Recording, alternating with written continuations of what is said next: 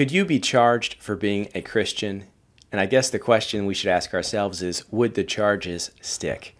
Hi, I'm Dr. Andrew Marquez, and this is the Baptist on the Bible podcast.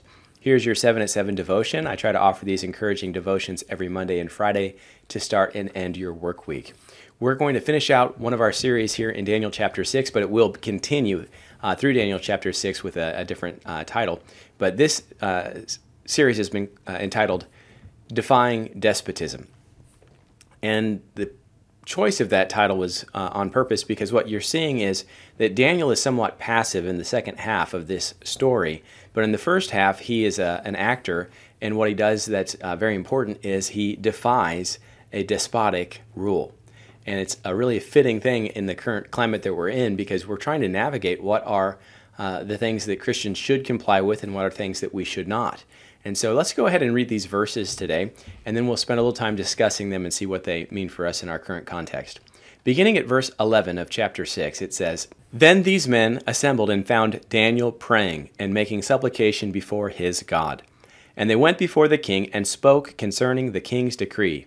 Have you not signed a decree that every man who petitions any god or man within thirty days, except you, O king, shall be cast into the den of lions? The king answered and said, The thing is true according to the law of the Medes and the Persians, which does not alter. So they answered and said before the king, That Daniel, who is one of the captives from Judah, does not show due regard for you, O king, or for the decrees that you have signed, but makes his petition three times a day. And the king, when he heard these things, was greatly displeased with himself, and set his heart on Daniel to deliver him. And he labored till the going down of the sun to deliver him. Then these men approached the king, and said to the king, Know, O king, that it is the law of the Medes and the Persians that no decree or statute which the king establishes may be changed.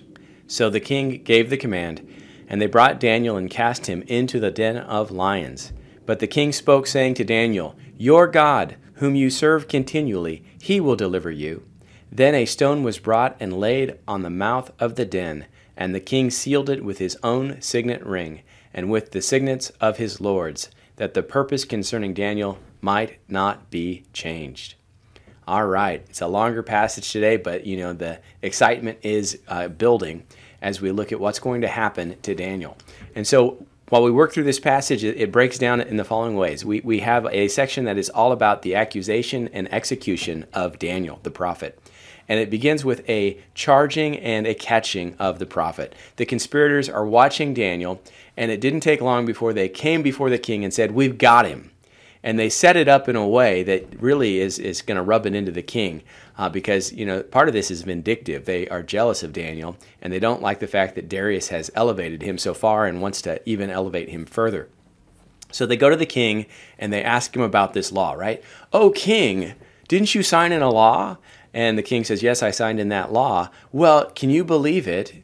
There is one of your people who will not show you uh, reverence or follow your rules. And so there is a contest, a confession, and they bring Daniel up. And the king is kind of shocked once he realizes what happened, that he was deceived.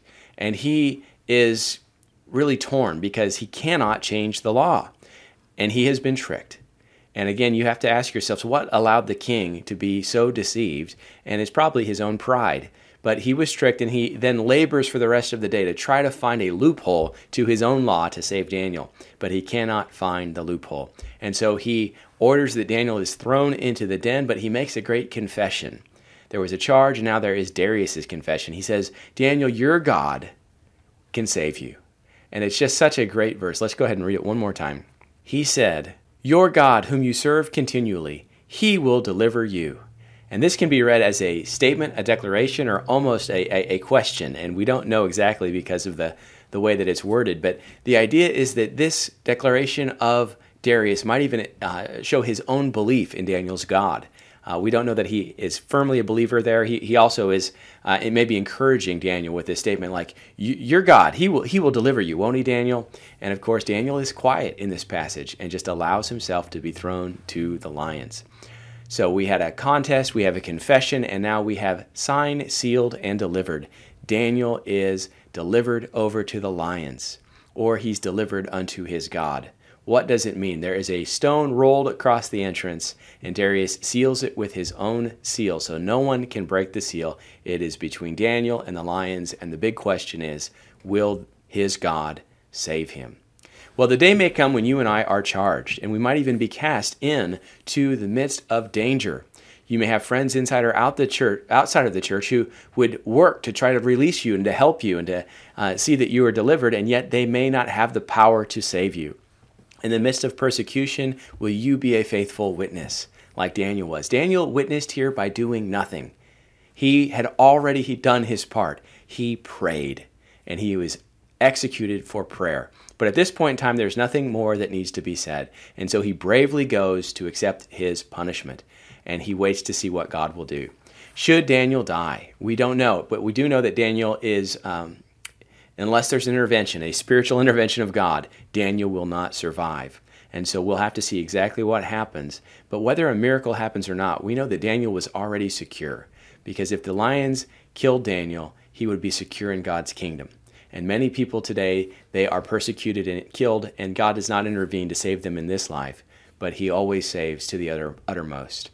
Today, we're living in a world that is kind of changing quickly, and we don't know what's going to happen. And recently, a pastor in Canada was imprisoned for having church services.